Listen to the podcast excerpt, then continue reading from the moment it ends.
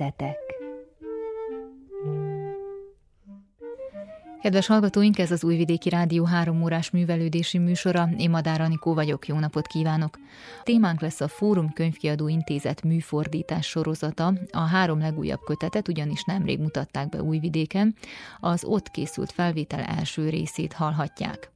Vicsek Károlyt az első vajdasági magyar játékfilm számtalan mozi és tévéjáték, valamint dokumentumfilm megalkotóját ünnepelte szerdán a vajdasági és az egyetemes magyar filmes szakma. Mi is ott voltunk, és önöknek is beszámolunk erről valamint arról is, hogy Zentán legyen közkincs a Népdal címmel tartottak népzenei tanácskozást, ez tehát a kínálat Bolyos Miklós zenei szerkesztő és Deján Jocic műszaki munkatárs nevében kellemes időtöltést kívánok.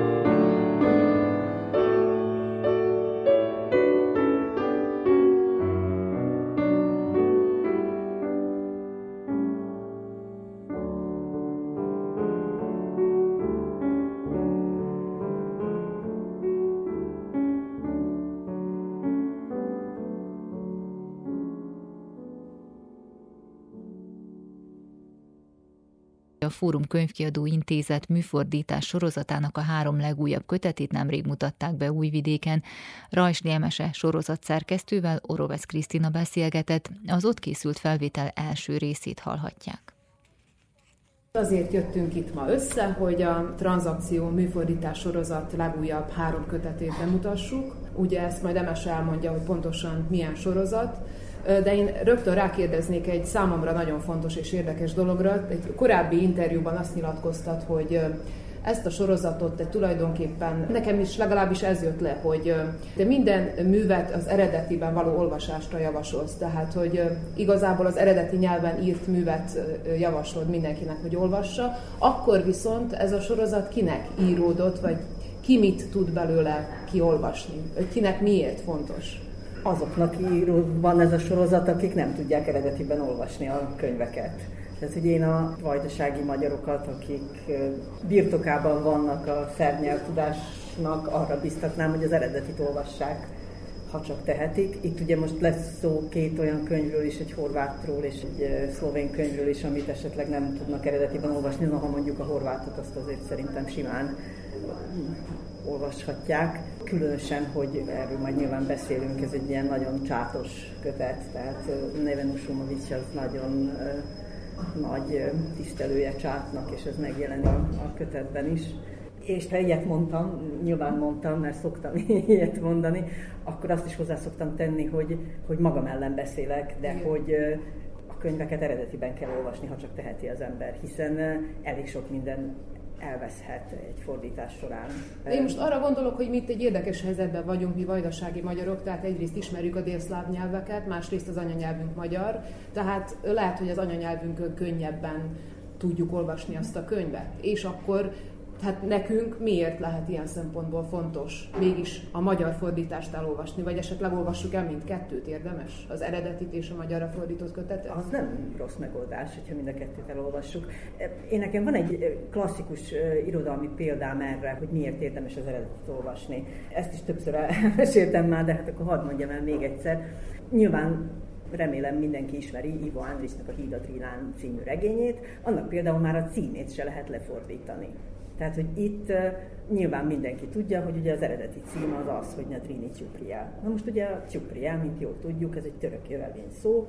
A magyarban nem tudok egy olyan címet adni, ami utal erre, hogy ez egy török korban, korhoz kötődő építmény, hogy ugye vannak olyan kap, rétegei a regénynek, amiben ugye fölbukkannak ezek a muszlim lakosok ott Visegrádon. És nem csak a címe olyan a regénynek, amit nem lehet lefordítani, hanem jusson eszünkbe, hogy ott ugye ott vannak a, először vannak a muszlim lakosok, ott vannak a szerb lakosok, és ott vannak ezek a lottikáék, akik egy ilyen keverék, kicsit német, kicsit mindenféle nyelven beszélnek. Tehát, hogy abban a pillanatban, amikor megszólal egy szereplő, akkor az eredeti művet olvasó, az pontosan be tudja lőni, hogy ki szólalt meg. És akkor negyediknek ott van még a, a, a narrátor, aki egy ilyen nagyon szép, nagyon arhaikus szerb nyelven szólal meg a regényben. Tehát, hogy szerből szétválik egy négy rétegre a regény, négy nyelvi rétegre. Ezt magyarul, nem csak magyarul, bármilyen másik nyelvre fordítás közben nem tudom visszaadni, hiszen nem tudom azt megcsinálni például, hogy akkor nem tudom én a szerbek beszélnek szögediesen, a muszlimok meg beszéljenek, nem tudom én, palócosan, hiszen ez csúsztatás lenne, tehát ennek semmi értelme nem lenne. Nem fordíthatom semmiféle slangre se, vagy vannak különböző ötletek, hogy mit lehet ilyenkor csinálni, de hát igazán egyik se az, amit tehát nem tudom visszaadni azt, ami ugye az eredeti regényben benne van, és amit az eredeti nyelven olvasó megkap. A fordítás olvasója pedig nem de talán ezek már ingyenceknek való apróságok, nem? Tehát az elsődleges célközönség akkor mégiscsak a Magyarország, illetve a szerbül, horvátul, bosnyákul nem tudó közönség lenne. Igen, igen. Itt van a sorozat az asztalon, 17 kötet jelent meg eddig. Te hogyan tudnád definiálni ezt a sorozatot, keretek közé helyezni? Tehát, hogyha azt vesszük, hogy ez keresztmetszete a, a kortárs és klasszikus délszláv irodalomnak, akkor mennyire reprezentatív ez a minta, ami előttünk áll, ez a 17 kötet? Annyiban reprezentatív, hogy, hogy a, a mi fórumbeli szempontunkból az. Hozzánk kétféle módon kerülnek a, a könyvek, vagy maguk a fordítók keresnek meg bennünket azzal, hogy lefordítottak valamit, vagy szeretnének lefordítani valamit, és érdekel bennünket, vagy pedig, hát ugye én szerkesztőként követem azt, hogy mi történik a, az irodalom terén, és javaslom a fordítóknak azt, hogy mit lehetne lefordítani. Nyilván követjük azt, hogy, hogy mit történik például egy Nindi átadásán, vagy tudom én, van ez a régióban, tehát az a Mesa díj, ami szintén ugye nem csak szerb, hanem a, a régióban megjelenő könyvek kaphatnak. Azon kívül nekünk célunk az is, hogy olyan úgymond klasszikusokat is bevegyünk, akik esetleg kortársaink is lehettek volna, vagy még azok, de, de már régebben jelentek meg a kötetek, és mindenképpen fontosak. Ilyen például Milovan Danoilisnak a kötete, vagy Borislav Pekicsé, a Hogyan veszítsük el a vámpírt, amit egyébként Szilágyi Károly még valamikor az Európának fordított le, csak aztán valahogy mégse jelent meg, és akkor így került hozzánk a kötet, és egy olyan, olyan szövege a, a szerb kortárs prózának, amit nagyon jó, hogy megjelent magyarul, noha nem egy könnyű szöveg, és talán nem a legfontosabb regénye Pekicsnek, de például a, ugye hát a, a veszettség az már megjelent, tehát hogy azt nem, nem tudtuk volna Ha jól tudom, 7 évvel ezelőtt indult ugye a sorozat? Én 2015-höz szoktam kötni, akkor jelent meg ugye az első kötet, ez az Abdullah Szidrának az Emlékszel a Dolly Belre című kötete volt. Tulajdonképpen a sorozatot megelőzte egy antológia, amit még Faragó Kornélia szerkesztett, aki akkoriban a Híd főszerkesztője volt, és észrevette azt, hogy össze kéne szedni a fordítókat, és akkor egyébként erről te tudnál többet mesélni, mert, mert te ott voltál ezek között a fordítók között, akiket akkor ő megkeresett, akkor egy, egy antológiát szerkesztett szintén kortárs, akkor csak szerb irodalomból. Utána jelent meg még az általad fordított uh, Vida Ognjenovics, az még nem volt a sorozat része. Hát az még nem volt Igen. a sorozat része, hanem, hanem utána következett ugye már ez az első kötete a Szidrán, és, és utána, utána többi is. Tehát végül is műfordítás kötetek a sorozatot megelőzően is jelentek meg a fórumnál. Volt-e valamilyen konkrét igény, valamilyen impulzus, ami ö, szükségesítette azt, hogy meginduljon ez a sorozat? A fórumnak mindig is voltak műfordítás kötetei, nem csak délszláv nyelvekről magyarra, hanem, hanem ellenkező irányba is, tehát magyarról szerbre is jelentek meg fordítások, például József Attilát, Adi Endrét fordította Danilok is, tehát hogy nem kis nevekről van szó. És hát a, ezt mi szeretjük elmondani, hogy a fórum mindig igyekezett közvetíteni a két kultúra között ennek a tükrében kezdődött meg ez a sorozatnak a szerkesztése, és ez most már akkor hány éve? Hét, hét éve. Tehát ez az integritás abban mutatkozik meg, hogy van egy vizuális identitás, és van egy név, ugye, egy úgymond márkanév, ami... Igen, hát a, a fórumnak az is fontos mindig, hogy milyen a, a külseje a köteteknek, tehát hogy az, hogy, hogy egy, egy, egy grafikai szerkesztő foglalkozik a kötettel, ez, ez fontos a fórumon belül. Eredetileg is úgy indult, hogy délszláv irodalmi műveket fordítunk, aztán kicsit túlsúlyba kerültek a szerbek, de most a horvát és ezzel a szlovén kötettel most akkor nyitunk a, a többi, a térség többi irodalma felé is. Vannak olyan terveink is, hogy más nyelvek felé is próbálkozzunk találni szerzőket, fordítókat, akiket érdemes lenne bevenni a sorozatba, de erre még nem került sor. Tehát van itt ugye próza, költészet, mindenféle műfaj, műnem, és mondjuk az érték és a népszerűség viszonyát te hogy látod? Tehát, hogy nem mindig az a népszerű vagy kelendő, ami az értékes és vice versa. Tehát, hogy melyek voltak a legnépszerűbb vagy a legnagyobb érdeklődés érdeklődést keltő kötetek a sorozatban, és ennek függvényében melyek azok szerinted, amelyek a legnagyobb értéket képviselik? Az egyik legnagyobb érdeklődést keltő a korábbi kötetek közül például Svetislav Bassarának a Merénylet angyala, ami egy nagyon-nagyon jó regény, és tulajdonképpen nekünk magyaroknak is annyiból is érdekes, hogy, a, hogy ugye a közös történelmünket, tehát a, a, ez ugye arról szól a regény, hogy Ferenc Ferdinánd a túlvilágon a titkárának meséli a, az életét és a vele történt dolgokat, tehát egy, egy ilyen iszonyatosan sziporkázóan humoros és, és nagyon-nagyon ütős szöveg és hát Bassarának megvan a, a, a helye a, a szerb kortárs irodalomban, tehát hogy mindenképpen egy jelentős könyv és, és nagyon jó, hogy sikerült ezt a sorozatba bevenni. A, a másik, ami most az szintén nagyon népszerű, és, és nagyon nagyot szólt, az, az pont ez a Lebovics kötet. A György Lebovics hagyatékából került elő ez a regény, úgy szerkesztették meg barátai, és tulajdonképpen megint csak egy, egy nagyon-nagyon sok szempontból magyar vonatkozású mm. is. Ami a népszerűséget illeti, említeném még Igor Marojevicsnak a Belgrádi Csajok című kötetét, amit Glavinics Vékás Éva fordított. Ez több szempontból is érdekes. Egyrészt Igor Marojevicsnak ez a kötete iszonyúan népszerű volt, tehát hogy én nem tudom pontosan, de több ezer példányban, talán 6 vagy 7 ezer példányban is elfogyott.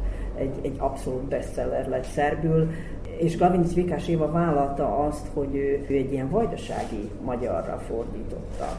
Ezt a szerkesztéskor ott ugye egyeztettünk vele, tehát hogy ő úgy tudott hiteles lenni, hogy ő, ő a saját nyelvére fordította, és ennek azért volt értelme, mert ugye ez a, a belgrádi csajok is egy ilyen belgrádi slang hát nem minden szövegben, mert ezek történtek, hogy ezek ilyen novellák, fölbukkan ez a, ez a belgrádi slang, és hát ezt érdemes volt akár, akár ilyen vajdasági magyarra fordítani. Szerintem most térjünk át erre a három kötetre, ami valójában a fő témánk, és én ezzel kezdeném, amit te fordítottál, Gáspár Kráj használati idő című regényével. Ennek a témája a halál, az elmúlás, és egy hivatásos betegápoló megfigyeléseit, ilyen naplószerű bejegyzéseit, a tudatának a különböző állapotait tartalmazza. A test és a halál az a kortárs irodalom egyik népszerű témája. Te hogy tudnád elhelyezni ezt a regényt e-, ezekben a, régióbeli irodalmakban, tehát hogy kihez kötődik, mely szerzőkkel rokonítható, vagy mely művekkel? Én ezt, e, ezt, ezt a regényt úgy ismertem meg, hogy évek óta fordítom a, a Budapesti Nemzetközi Könyvfesztivál részére a, az első könyves szerzőknek a szlovén első könyveseket. Tehát az, aki Szlovéniából épp az adott évben első könyvesként erre a fesztiválra érkezett, annak én fordítottam a, azt a részletet, amit ugye kiválasztott ott valaki Szlovéniában. Elég sok szerzőt, talán hetet vagy nyolcat is fordítottam így, és közülük Gásper Krály volt az, aki, aki leginkább mm, megfogott. Tehát ő ott, ott akkor abban azt hiszem, hogy 2018 volt az az év, amikor ő volt az első könyves, ott járt Pesten és találkoztunk. Annak ellenére gondoltam azt, hogy érdekes lehet a, ez a könyv, mert hogy valóban ez egy első kötet, minden pozitív és negatív oldalával ennek a ténynek. Tehát, hogy ez egy, talán még nem egy érett szerzőnek a, a műve, ugyanakkor viszont jól meg írva, és hitelesen szól e, ezekről a témákról, amiket itt felsoroltál. És ráadásul nem is volt különösebben egyszerű dolog fordítani, mert tehát, hogy ide-oda ugrál ugye a, az időben, tehát, hogy egyre sűrűbben nem tudjuk azt, hogy most akkor épp az, az amit mond, ugye egyes szanási szemében beszél ugye a hős, az éppen most történik, vagy megtörtént, vagy egyáltalán megtörtént-e, azt se tudjuk, tehát hogy így egyre inkább veszik el ezekbe a saját kis és skizofrén helyzeteibe. Vannak ismétlődő szövegrészek, amiket ugye olyankor el kell dönteni, hogy akkor most ugyanúgy fordítom ele pontosan, mint ahogy előző alkalommal volt, tehát hogy össze kellett vetni azt, hogy akkor az ismétlődéseket ezt hogyan fordítom. Ha már hogy a fordításról egy... kezdtél beszélni, nekem az így rögtön elgondolkodtatott, hogy Rock Trajányá, ugye az eredeti cím, az nem szavatossági idő? Tehát miért használod ezt a, a használati idő Ez címet? fölmerült a kötet szerkesztése közben is, Sági Varga Kinga kolléganőm szerkesztette a kötetet. Én szerintem jobban ráillik erre a, erre a helyzetre az, hogy tehát az embernek nem szavatossági ideje van, hanem mondjuk a használati idő is egy kicsit túlzás. Konkrétan a szövegben előfordul az, tehát hogy a hős az így egyszer csak elmondja, hogy, hogy most már lejárt a, a, az az idő, amely adatot neki, és amely alatt használódott. így, így döntöttünk, használati idő maradt. Ismered egyébként a többi regényét a szerzőnek? Tehát mivel első kötetes általában ugye, ez most nem egy törvényszerűség, de hát általában a kiforrott a bíróknak a műveire szokás azt mondani, hogy remek művek, és már is az, el, az első kötetet fordítottad le, tehát a további köteteivel megismerkedtél. A, a következőt azt, azt el is kezdtem már egyébként fordítani. Az egyrészt kapcsolódik maga történetnek egy szála ehhez az előző kötethez, és, és ugyanilyen az a címe egyébként, hogy Skrbine, amit többek között töredékeket, vagy, vagy ilyen töredék, tehát hogy nem csak, nem csak szövegben, hanem, hanem akár bárminek a tör, eltört részeit is tartalm jelentheti. És egy ilyen nagyon különböző szövegekből áll össze az a szöveg, tehát hogy ilyen vannak ilyen különböző elhagyott cédulák innen-onnan, amik, amik benne vannak a, a szövegtestben. Az is egy nagyon érdekes regény, és remélem, hogy majd megjelenik az is, hogyha egyszer eljutok a végéig. Visszatérve magára a cselekményre, ugye a főhős, akinek a nevét sem tudjuk, e, különböző haldokló betegeket ápol, és a, az egyik ápoltja az egy nagybácsia, egy Kunst nevű figurának. Tehát ez a kunstnév ugye hát nem egy jellemző vezetéknév, tehát szerinted ez valamilyen allegória, művészet? Tehát a kunstról egyébként nem sokat tudunk meg, annyit látunk, hogy egy kicsit furcsán viselkedik, zavarban van, meglehetősen közönyös, ugye nem annyira rázza meg a nagybácsi halálam, meg a szenvedése sem, elköltözik abból a lakásból, ahol él a nagybácsi. Nem csak ennél, ennél az egy ápoltnál kísérhetjük végig. Egyrészt ugye magának az ápolásnak a folyamatát, tehát ilyen nagyon részletesen leírja mindig minden napját, hogy mit csinál, hogy kelt fel, hogyan végzi ezeket az ápolási feladatokat. Másrészt pedig folyamatosan figyeli a hozzátartozókat is Erről egyébként ilyen külön elméletet gyárt, hogy akkor hogyan, hogyan idegenültek el a hozzátartozók, és hogyan került sor egyáltalán arra, hogy, hogy ilyen szakápoló dolgozhat, és szükség van rá, és, és tehát, hogy miért nem ugye a családban halnak meg manapság már az emberek. Tehát, hogy ez egy ilyen, ilyen nagyon-nagyon, tehát egyrészt a, a hozzátartozókat is, és a hozzátartozókon keresztül az egész társadalomról, és annak hozzáállásáról, a halálhoz való viszonyunkról mond nagyon kemény dolgokat. A halál kapcsán tehát különböző, amit te is mondtad, tehát különböző haldoklásokat követhetünk végig, és viszont vannak, hát hogy mondjam, ilyen különböző gyorsaságú és különböző jellegű meghalások. Tehát van ugye egyrészt a barát, közeli jó barátja, aki öngyilkos lesz, akkor ott van ez a Kunst nagybácsi, aki hát már meglehetősen kiüresedetten fekszik az ágyban, és mozgásképtelenül várja a halálát. És ott van például ugye Katarinának, a főhős élettársának, barátnőjének a, az anyukája, aki hát ilyen undok nőszemély, már ő is így eltávolodott az élettől, nem annyira hajlandó, nem tudom, a kertet nem akarja ápolni, vagy legyírni a füvet, ezek csak ilyen apró részletek. Tehát, hogy ezek a különböző, hogy mondjam, ilyen halál megközelítések szerinted mennyire reprezentatívak akár, vagy, vagy mit tudunk ezekből megtanulni, leszűrni, vagy meglátni? Különösen ez a, a, a Katarina, tehát egyrészt ugye azt, hogy, hogy, hogy a barátnőinek az édesanyját ápolja, azt, azt először nem akarja, nem tudom mennyire emlékszel a történetből, tehát hogy neki az a szakmai álláspontja, hogy, hogy barátok és rokonokat ez nem, nem, nem ápol, tehát hogy szüksége van egy ilyen távolságtartásra, de aztán úgy alakul, hogy mégis elvállalja Katarina édesanyjának az ápolását, és akkor oda is költözik, és, és ebből aztán különböző bonyodalmak támadnak, hogy most akkor megváltozik a viszonya a barátnőjével is, megváltozik a viszonya a, a saját korábbi életéhez is. Ekkor, amikor oda költözik, lesznek egyre gyakoribbak ezek az emlékezet kiesései, elkezd, ilyen üldözési mániája lesz arra, hogy úgy nézi, mint hogy tehát még az előző ápoltja halála óta követi őt a kunst és a kunstnak a kunst kapcsán a rendőrség, tehát hogy egy ilyen, ilyen nagyon-nagyon nehéz lelki helyzetbe kerül és hát ebből eléggé sajátos módon is mászik ki, tehát hogy, hogy nagyon jó a vége a regénynek. Amit most ne ami nem, nem, nem spoilerezünk, igen.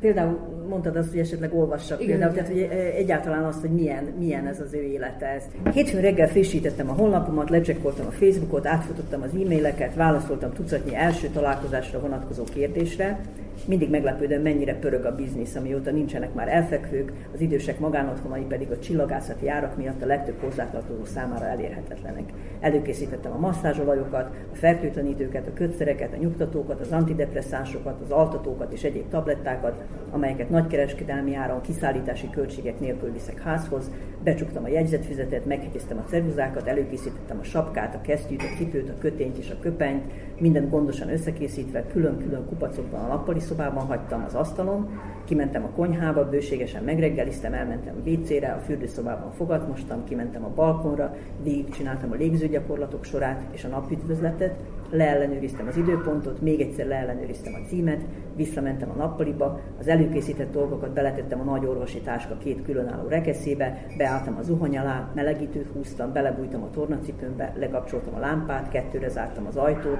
beugrottam a trafikba az újságért és a garázsba az autómért. Mondom, a feledékenység és az összevisszaság az én szakmám legnagyobb ellensége. Percre pontosan érkeztem a megbeszélt helyre. A kapuajban megnyomtam a gombot a kivilágított táblán, és a kilincsetett kézzel vártam a kaputelefon mellett. Tessék, recsegte egy hang. Én vagyok. Ki? A házi ápoló. Végre fölzugott az elektromos zár. A lépcsőn fölmentem a második emeletre, ahol Kunst várt rám a félig nyitott ajtóban. Jó reggelt. Jó. Még mielőtt sikerült volna visszaköszönnöm, már meg is ragadta a táskám foggantyúját. Elnézést, de a táskámat nem adom ki a kezemből. Úgy nézett rám, mintha azt mondtam volna neki, hogy a reggeli ételmaradék van a fogai között. Némi esetlen tülekedés után léphettem be az előszobába, levettem a cipőmet, fölhúztam a papucsomat. Megkérdeztem, sikerült-e megismerkednie az eljárással, elolvasta az útmutatót és a tanácsokat a honlapomon. Nem. Kunsznak még mindig mákszemek voltak a fogai közt. Majd a munkahelyemen mondta, nem kell, majd menet közben tájékoztatom, válaszoltam. Egy olyan eljárásról van szó, amely során tőlem mindent megtudhat és fölkészülhet a nehéz pillanatra. Nehéz? Végsőt kellett volna mondanom, de ez ebben az esetben teljesen mindegy volt. Amikor fölemeltem a fejem, Kunsz már nem volt ott a folyosón. Eltűnt a konyha irányában. Hol van a nagybátyja? szóltam utána. A folyosó másik végéből hallottam a hangját, ahogy azt kérdezi, egy kávét? A hang után indultam, leültem az asztal mellé, ugyanoda, ahol előző nap ültem, megismételtem a kérdést, noha Kunst egész testével, lelkével a kávéval foglalkozott. Tejjel vagy tej nélkül? Tejjel, válaszoltam közönösen. Itt marad? Nem, csak egy kávéra jöttem. Hogyan? nézett föl Kunst ostoba arc kifejezéssel. Addig maradok, ameddig kívánja. Nagyszerű, mert nekem dolgoznom kell mennem, ötre érek haza, a szobát előkészítettem, ahogyan kérte. És ő hogy van? kérdeztem ismét. Alszik. Elnézést, de most már mindenképpen Természetesen én kérek elnézést, hogy föltartom. Ez egy működő telefonszám? kérdeztem Kunstot, de rá sem nézett, hogy milyen űrlapot dugtam az orra alá. Minek a telefonszám? kérdezte. A sav a gyomromból szétáradt a tagjaimba. Minden esetre. Alig tudtam visszafogni magam. Az űrlapot visszatettem a táskába, azt pedig a lábam mellé állítottam, hogy ez a tökfej hozzá ne írjen ismét. Az évek során a tapasztalatokkal megjön a profi hozzáállás is, most mégis a legszívesebben a pokolra kívántam volna őt is, meg a félholt nagybátyját is. Amikor Kunst végre eltűnt, bementem az öreghez, megtapogattam a homlokát, és letöröltem róla az izzadságot. Nem mozdult. Aztán alaposan megnéztem magamnak a szobát, pont olyan állapotban volt, amilyenre számítottam. Az északi fal mellé tolva ott állt egy alacsony szekrény, üveges vitrinnel, benne miniatűr turisztikai látványosságokkal a világ minden tájáról, és egy félig üres könyvszekrény, amelynek a polcain a sötétben csak a Larosz nagy enciklopédiák aranyozott betűi látszottak, meg még néhány ósdikötésű könyv. A betegágy mellett csak az üres éjjeli szekrény maradt. A tartalmát egy a földön álló kartondobozba pakolták, az ablak mellett a nappaliból áthozott íróasztalát, amelyet az előző nap megejtett bevezető beszélgetésben a munkahelyemnek neveztem ki. Az asztalon át egy bekapcsolt lámpa, korábban az éjjeli szekrényen volt, az asztal mellett pedig egy kipárnázott kerekes szék. Visszamentem az öreghez, még mindig aludt, ezért lazán félrehúztam a nehéz függönyt, amely kirekesztette a természetes fényt, és neki láttam az előkészületeknek. Ebben a részletben is ezek a pontos, naturalisztikus leírás, ami ugye az egész regényre jellemző, és szerintem van itt egy kulcsmondata az, hogy szakmájának a feledékenység és az összebiztoság a legnagyobb ellensége. Ez egy viszonylag nehezen értelmezhető félmondat szerintem, de szerinted mit jelent? ugye pont ennek ellensúlyozására, hogy nem szeretne, hogy nem szeretné azt, hogyha elveszíteni a fonalát, és nem tudná azt, hogy mikor kell pontosan odaírnia, ugye folyamatosan jegyzetel. Van egy notesz nála, és mindig mindent fölír. Tehát, hogy mint hogyha pontosan tudná, hogy ha ezt nem teszi meg, akkor el fog veszni a, a történetben és, a, és az életében is, meg a munkájában is fontos az, hogy akkor tényleg ott legyen, tehát hogy ő erre úgy büszke, hogy, hogy mindent úgy csinál, ahogyan azt szakmailag és, és az általa kitalált rendszerben emberileg indokolt. A főhősnek ez a, egyfajta tragédiája szerinted a haldoklókkal vagy az élőkkel való kapcsolattalanságából ered inkább? Hát az élőkkel. Mindenképpen. Teljesen, teljesen. Mert hogy a haldoklókkal is van kapcsolata, viszont az tárgyiasult elég. Igen, igen. Ráadásul, tehát, hogy ugye ezzel a kunsztal is, és később, később a, a barátnőjének, Katarinának az anyjával is kitalál olyan kapcsolódási pontokat, amelyekről azt hiszi, hogy léteznek, és közben pedig, pedig hát számunk úgy tűnik, egyértelműnek, hogy nem is léteznek, tehát hogy így, így, így beleképzeli magát a, az ápoltjainak az életébe, és ez, e, ebből is következnek aztán azok a, azok a mindenféle bonyodalmak, amelyeket aztán a, a, az emlékezet kieséseivel párosítva egy, egy nagyon-nagyon nehéz és zavaros helyzetet hoznak az életébe. A Fórum Könyvkiadó Intézet műfordítás sorozatának három legújabb kötetét nemrég mutatták be Újvidéken. Az ott készült fölvétel első részét hallották, Rajsli Emese sorozat szerkesztővel Orovec Krisztina beszélgetett.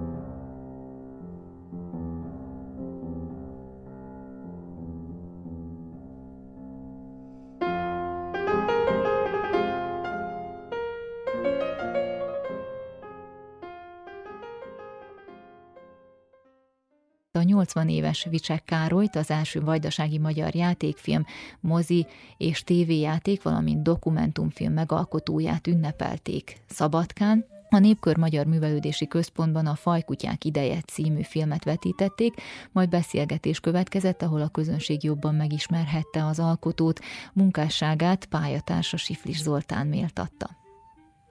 Vicsek Károly, a vajdasági filmművészet és a színházművészet egy kiemelkedő jeles eh, alakja, aki egész életében, amióta a filmmel foglalkozik, nagyon hitelesen, becsületesen és következetesen a délvidéki, mondhatnám részben a vajdasági magyarság sorskérdéseit igyekezett feldolgozni. A, az egy régi Jugoszlávia társadalmi, politikai körülményei között azokat a sorstörténeteket, azokat a küzdelmeket, azokat a traumákat, amelyekkel az egypártrendszerbe a kisebbség és a többség is szembesült, de ő ezt sajátos módon egy kritikai rendezői megközelítésbe dolgozta fel. Ezért Vicse Károlynak az életműve páratlan a határon túli magyar filmművészetbe. A mai napig nincs olyan filmrendező, aki 16 játék és tévédrámát tudhat magáénak, közel 20 dokumentumfilmet rendezett, és öt nagyon fontos színházi előadást. Amellett, hogy színházi vezető is volt. De csak a, szeretném emlékeztetni a délvidéki magyar, és egyáltalán a magyar közönséget, hogy itt az ő nevéhez küzdődik az első rockopera, az Zöldhajú lány, a Varázsoló című nagy sikerű drámája, ami a csát művekből készült, és csak jóval később fedezik fel csátot a színházba és a filmbe is Vicsek után. De elkészített egy nagyon fontos filmet a vajdasági és egyáltalán az európai film úttörőjéről, Bosnyák Ernőről, a Dunamenti Hollywood című színházi produkciója is.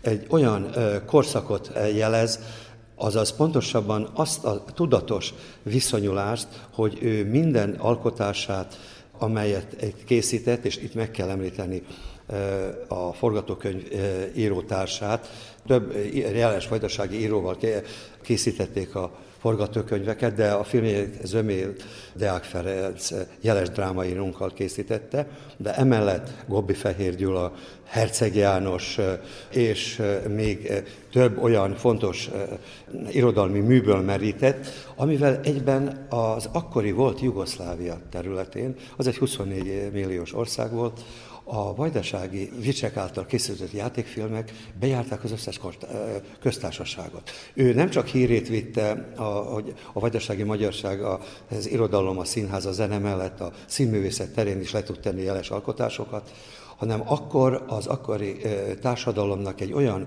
kritikus képét mutatta be az egyszerű hétköznapi embereknek azokat az éles stratégiáikat, amikor a politika minden tére szerette volna bekelevezni az egyént, az embert, és azokat a sorsokat mutatja be, akik ezzel szembe szegülnek, akik megpróbálnak ebből kibújni, és egyáltalán egy olyan kordokumentumot hordoznak az ő játékfilmjei, ami úgy érzem, hogy nagyon fontos lesz már nem csak a jelennek, de az utókor számára is. És azt azért mégis el kell mondani, hogy a Vicsek munkássága, filmes munkássága nem csak a volt Jugoszlávia területén vagy országaiban jegyzik, hiszen ő több Macedónia, több ország életműdíját is megkapta. Az ő filmjei kerültek ki elsőnek a rangos külföldi fesztiválokra. A 70-es, 80-as években az ő dokumentumfilmi, játékfilmjei, tévédrámai képviselték Jugoszláviát mint kisebbségi eh, rendező, olaszországi, csehországi eh, és eh, egyéb fesztiválokon. Én nagyon kívánom mindannyiunknak, főleg az utánunk jövő filmes generációnak, hogy ugyanilyen eredményes és sikeres alkotói ópuszt és utat tegyenek meg, mert nekem most mind inkább az a benyomásom, hogy az utánunk jövő generációk csak most megemlítek egy tolnai, tehetséges tolnai szavost, másokat, évek, 5-6 év telik el, mire egy filmet elkészít. Vicsek, Deák, Gobbi Fehér, Gyula és a többiekkel, akikkel filmeket készített, azok kiderült, hogy abba az úgynevezett átkosba eredményesebbek voltak, mint a mai korba. Tehát a Vicsek életmű sok vonatkozásban tanulságos, és úgy érzem, hogy amikor egy e, e, ilyen jeles doint, úgymond ünnepelhet a vajdasági magyar filmművészet, akkor nem csak mi ünnepelünk, hanem az egyetemes magyar filmművészetnek is egy jeles alkotója, és mondhatom, hogy mai napig bárhol a volt jugoszláv tagköztársaságban fölmerül az ő neve, tudnak róla, és ez azért ritkaság, mert kevés olyan kisebbségi alkotóról tudunk, főleg filmalkotóról, akit egy ilyen nagy térségbe, ha ugyan eltett már több évtized, de emlékeznek rá és jegyeznek. Siflis Zoltánt hallották, aki a Szabadkai Népkör Magyar Művelődési Központban megtartott ünnepségen Vicsek Károly munkásságát méltatta. Vicsek Károly újvidéken született 1941-ben. Az általános iskolát és a gimnáziumot szülővárosában végezte el, majd a Belgrádi Egyetem Bölcsészet Tudományi Karán folytatta tanulmányait. Értékteremtő munkásságát, mint rendező, az újvidéki televízióban kezdte. 1999 és 2000 között az újvidéki színház igazgatója volt, 2006-ban vonult nyugdíjba. Nemrégiben megkapta a Magyar Művészeti Akadémia életű, életút díját. Ő szellemi életünk egyik kimagasló egyénisége, aki hosszú évtizedeken át a művészember szerénységével művelődési életünk közös asztalára rakosgatta álmainak megvalósult darabkáit, az alkotó ember figyelmeztető, elgondolkodtató üzeneteit, amelyek a filmművészet kis gyöngyszemeiként jutottak el hozzánk. Őt hallják az a díj is, meg elismerés, hogy életút, azt is jelenti, hogy most mondjam el ezt, hogy milyen állomásai voltak, vagy milyen forró pontjának az útnak, egyáltalán út volt, vagy milyen út volt, vagy élet. Ha már életút, akkor élet is volt, még út is. Akármilyen furcsánk is tűnik, de ez egy nagyon emberformáló út volt, és úgy gondolom csak a, bátrak tudták ezt túlélni. Ez egy tudathasadásos korszakban születtem, 41 háború keresztelnek, de mire fölébredsz, már jött a kommunizmus, nem vagy kommunista, nem vagy keresztény, és ez végigkísért ezek az ideológiai schizofrén dolgok napjainkig. Még széttépett családba, szép széttépett, darabok országban, és ez itt próbálunk valahogy evickélni, és ez mind nyilván nagyon hálás ilyen alakok számára, mint én is vagyok, hogy ebben a tragédia habzó hömpögésében mindig találsz valami jó, jó sztorit, amit el lehet mesélni azoknak, akik ugyanúgy velünk vannak, csak nem vesznek elő tudomást, és akkor, hát akkor elképzeled, hogy a, az Isten a tenyéri hord, és te segíthetsz a nemzetednek, népednek, meg, meg és akkor ez valami erőt ad, hogy van egy ilyen küldöttség tudatod, vagy elképzeled azt, hogy az Isten veled van, és jó haverok vagytok, és eltűr mindazt, amit csinálsz. Biztat, hogy hogy ezt valamilyen szinten jól is csinálod. Van-e művész hajlam emberben valami, hogy azt képzel magáról, hogy ő mások helyett mond el dolgokat. Vagy mikor dokumentumfilmet csinál, akkor azok mondanak el helyettem.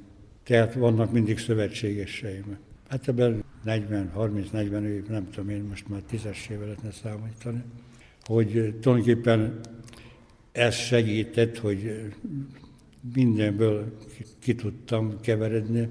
Rengeteg betiltott dolgom van, még rengeteg különböző forgatókönyv, meg fiókban hever.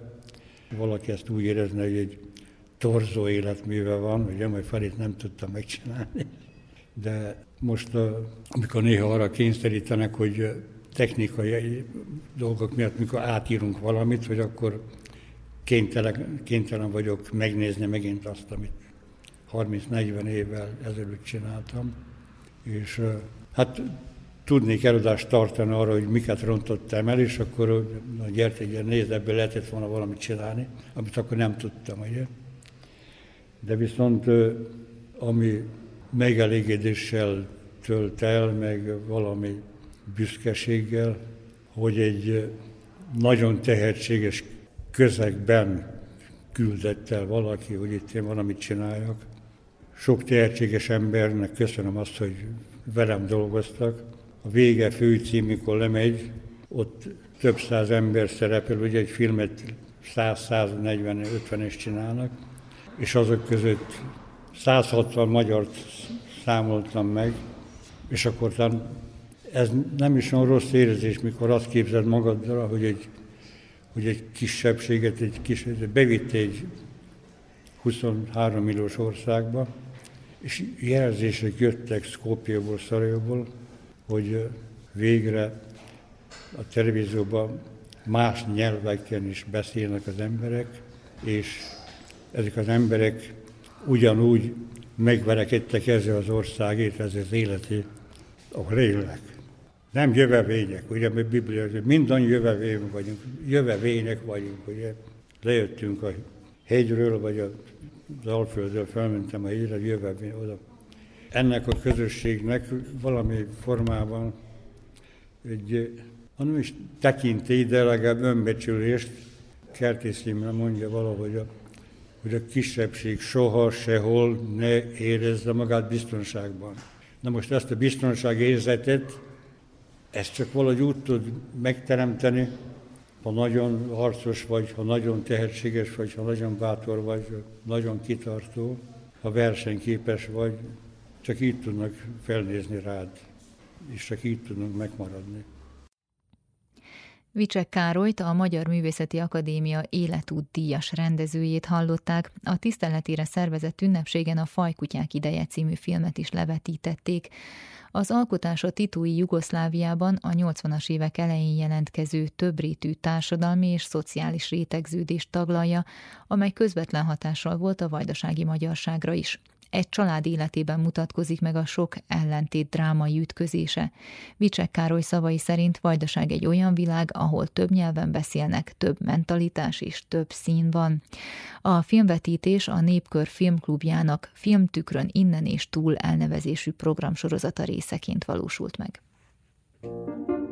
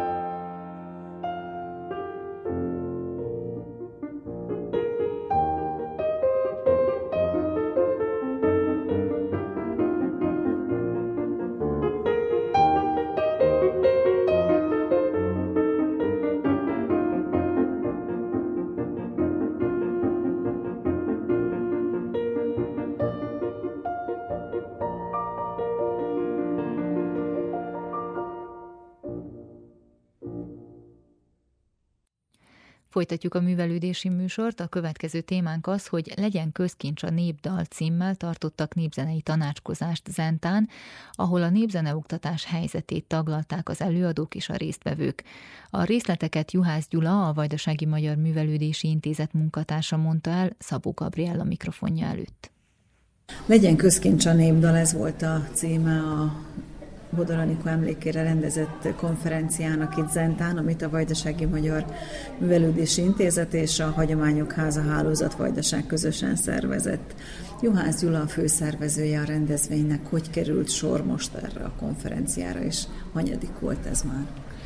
Ebben a formában az első volt. Tehát ugye volt Kárpát-medencei Népzenekutatók konferenciája két alkalommal itt Zentán, az elsőt még Bodor Anikó szervezte, a másodikat már nélküle szerveztük meg itt közösen, e, és, és ez a mostani, ez pedig e, hát a vajdaságiaknak szól leginkább, és a vajdasági helyzetkép, a távlatok, a, a közös dolgaink, kat boncolgattuk itt, itt témában, hogy milyen formában, hogyan tudjuk. Én azt gondolom, hogy minden, minden előadónk komolyan vette a feladatot, akik népzenével foglalkoznak életvitelszerűen, úgy mondom, tehát hogy gyerekkoruk óta is erre teszik fel az életüket, és valamilyen szinten a saját tapasztalataikat, valamint a, a meglátásaikat, amik, amik jobbá tehetik, eh, előre vihetik az ittenieket, akik meghallgatták, és elég sokan eljöttek, jeleztek vissza, mint egy 30 ember a hallgatóságból. Még mindig kevesen, tehát még mindig nem volt itt mindenki, ugye hangszertől függetlenül voltak a témák, volt ének, citera, tambura, vonós, vonós oktatás, tehát és ezeknek a metodikái többféle szemszögből, többféle aspektusból meg, meg világítva. Mi lesz a folytatása ennek a megbeszélésnek? Ez sikerült-e előrébb lépni? Beszéltük már itt a nap folyamán, hogy akár hangszerekre specifikusan azt nyilván, hogy még jobban, tehát megfelelő időpontot kell rá találni. Ez egy nagyon fontos dolog, én úgy gondolom ebbe a világban. Most is itt ugye húsvéti ünnepek után kedden ennyien eljöttek. Tavaszi szünet van, ez mondjuk egy jó tényező volt, de hát valamikor olyankor kell megtartanunk mindenképp, amikor az adott kör nem foglalt más rendezvényen, más elfoglaltsággal, ugye, illetve hát ezen, ezen fogunk dolgozni itt a többiekkel együtt, mindenkivel együtt. Kik voltak az előadók, és milyen témákat dolgoztak föl?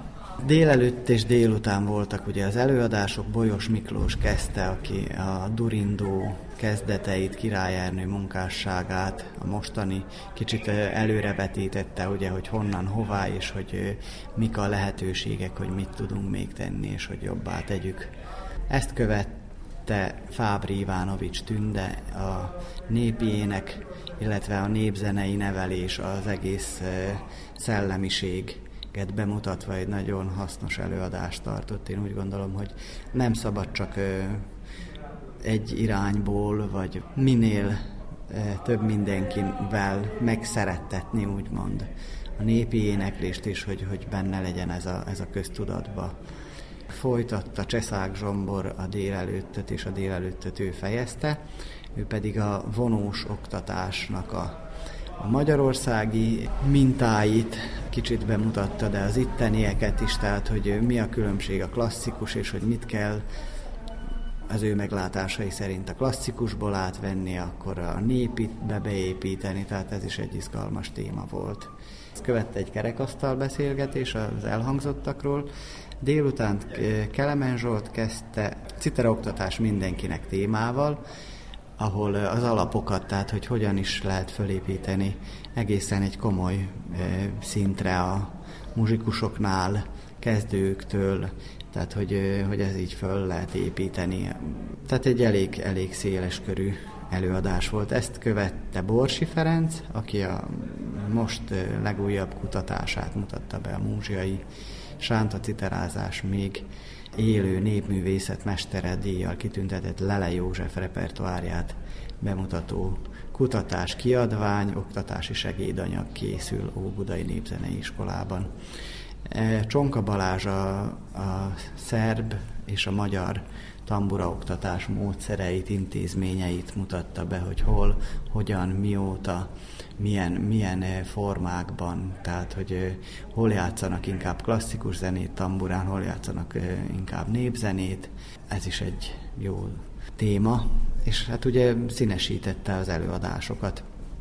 És Gubinec Ákos kiváló énekes, zenész, fiatal zeneakadémista tanár pedig a, a zeneelmélet, tehát a népzeneelméletnek a tanítását, hogy mennyire, milyen korban, milyen, milyen életszakaszban, milyen tanítási folyamat közepette, mit érdemes tudniuk, és, és hogy mit fontos tudni a legalapabb dolgok, tehát a gyűjtések, a gyűjtők, a, a népdalok felosztása, a népdaloknak a... Tehát, hogy annyira ne, tehát ez a népzen elmélet se legyen egy, egy, egy mumus, mint, mint amilyen ugye a klasszikus oktatásban a szolfés, hanem hogy legyen közeli, minél közelebbi, ha bár ez egy, ez egy elmúlt kornak a lenyomata, de hogy ezt, ezt hogy na, nagyon szépen most is meg lehet, és meg is kell. Az elméletet is ö, tudnia kell egy, egy népzenésznek, népi énekesnek. Közben két kiadványt is bemutattatok, és hát nem mulasztottátok el a temetőlátogatást sem. Így van, bemutattuk a 2015-ös konferencia tanulmánykötetét, Zentai Kertek alatt címmel jelent meg tavaly, Kónya Sándor, a szerkesztőtársam és jó magam készítettük elő. Hát ez is egy hiánypótló, ritka, ritkának mondható, hogy, hogy vidékünkről az itteni kutatással, az itteni emberekkel foglalkozó kiadvány született, van benne nem csak száraz szöveg, hanem, hanem mindenkinek szóló tanulmány is, ami, akár az életrajzokat tekintetében, akár, akár ugye a, a dalok tekintetében, amik, amik belekerültek. Azóta ugye bár sok minden ö, kiadásra került, tehát akkor még nem jelent meg a, az ötödik kötet sem, és a csókai kötet sem, de, de hogy ez, ez is ö, belekerült a, a tanulmánykötetbe, illetve Vajdasági Magyar Népdalok Podoranikó műve ö, újra kiadása első, tehát az első ami a negyedik, a népi játékok, énekes népi játékoknak a kötete lett újra kiadva, ez is szintén 2021-ben. A temető látogatáskor, koszorúzáskor kiket látogattatok meg, hiszen Zentán vannak már többen is. Így van, hát és a teljesség igénye nélkül mentünk ugye ki a két kutatóhoz, úgymond gyűjtőhöz, Bodor Anikóhoz és Burány Bélához, akik ugye családilag is, tehát egy család voltak, és, és közösen indultak egymást segítve a pályán. Hát a családot is ugye bevontuk, ők is kijöttek, és nagyon megható volt nekik is a megemlékezés. Játszottunk egy kicsit, bár a, tehát hangszeren is játszottunk, kísértük az énekeket. Az első az egy kicsit közbeszól, de, de az esernyők és a fák azok segítségünkre voltak. És az estét pedig a közös műsorral zártuk a legutóbbi három Bodoranikó díjazottal. Temerini e, Szirmai Károly Magyar Művelődési Egyesület dalárdája és tambura zenekara, a Topolyai Hét Mezőleány kórus és a Micsik Béla törökbecsei népzenész. Juhász Gyulával, a Vajdasági Magyar Művelődési Intézet munkatársával Szabó Gabriella beszélgetett az elmúlt percekben, mégpedig a Legyen közkincs a népdal címmel Zentán megtartott népzenei tanácskozás kapcsán, ahol a népzeneoktatás helyzetét taglalták az előadók és a résztvevők. thank you